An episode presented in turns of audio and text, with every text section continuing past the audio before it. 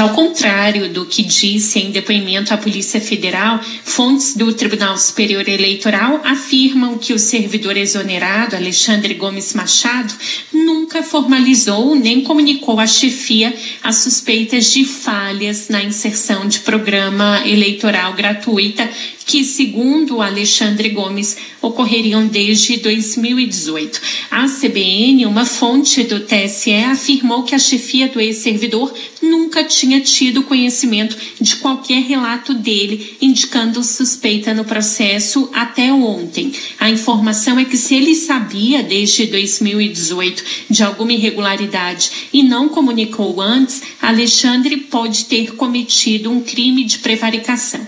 No TSE, o ex-servidor é classificado como uma pessoa de difícil relacionamento, dissimulado e agressivo. Fontes do tribunal disseram à CBN que há relatos internos de assédio moral contra subordinados. Inclusive, o ex-servidor integrava uma comissão de combate ao assédio dentro do TSE, mas acabou exonerado desse grupo. Uma pessoa disse à CBN que ele não era uma pessoa benquista e, por causa de não ser muito bem aceito, Alexandre agia politicamente para se manter na função. Ele foi exonerado do cargo ontem, logo depois procurou a Polícia Federal para prestar depoimento porque considerou ter sido vítima de abuso de autoridade. O ex-servidor do TSE disse que a demissão ocorreu meia hora depois dele ter enviado à chefia um e-mail de uma rádio de Uberaba, a JM Online, que teria relatado que deixou de veicular inserções de campanha do presidente Jair Bolsonaro, só que ele não apresentou nenhuma prova, Bucardi. E a rádio citada, ela já se posicionou? Sim, olha, em nota enviada aqui à reportagem CBN, a rádio JM Online disse que alguns materiais de campanha do presidente Jair Bolsonaro deixaram de ser veiculados porque a rádio não recebeu os mapas de mídia do próprio PL, que é o partido de Bolsonaro, que deveria ter enviado aí esses materiais no segundo turno, como estava acontecendo normalmente no primeiro turno. A rádio diz que procurou o TSE e também o partido.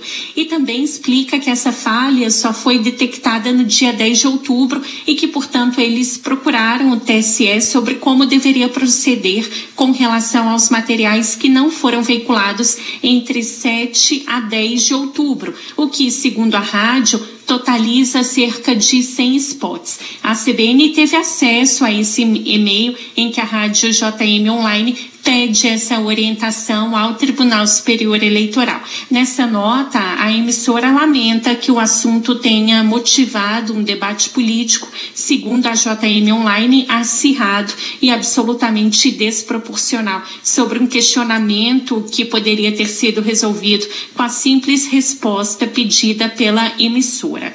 Também em nota, o TSE informou que a exoneração do servidor foi motivada por reiteradas práticas de assédio moral, inclusive por motivação política, que serão devidamente apuradas. O TSE afirma que a reação do referido servidor de prestar depoimento à Polícia Federal foi claramente uma tentativa de evitar sua possível e futura responsabilização em um processo administrativo que será imediatamente instaurado. O tribunal ainda frisou que as alegações feitas pelo servidor em depoimento são falsas e criminosas e, igualmente, serão responsabilizadas. A gente lembra que essa demissão ocorre após a campanha de Bolsonaro entrar com uma ação no TSE em que alega que oito emissoras de rádio teriam deixado de veicular inserções do candidato, especialmente nas regiões Norte e Nordeste.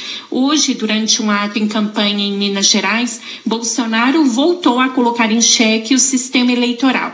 Ele fala em interferência e manipulação nos resultados das eleições e disse que o TSE e o PT têm muito que explicar sobre as inserções das propagandas eleitorais.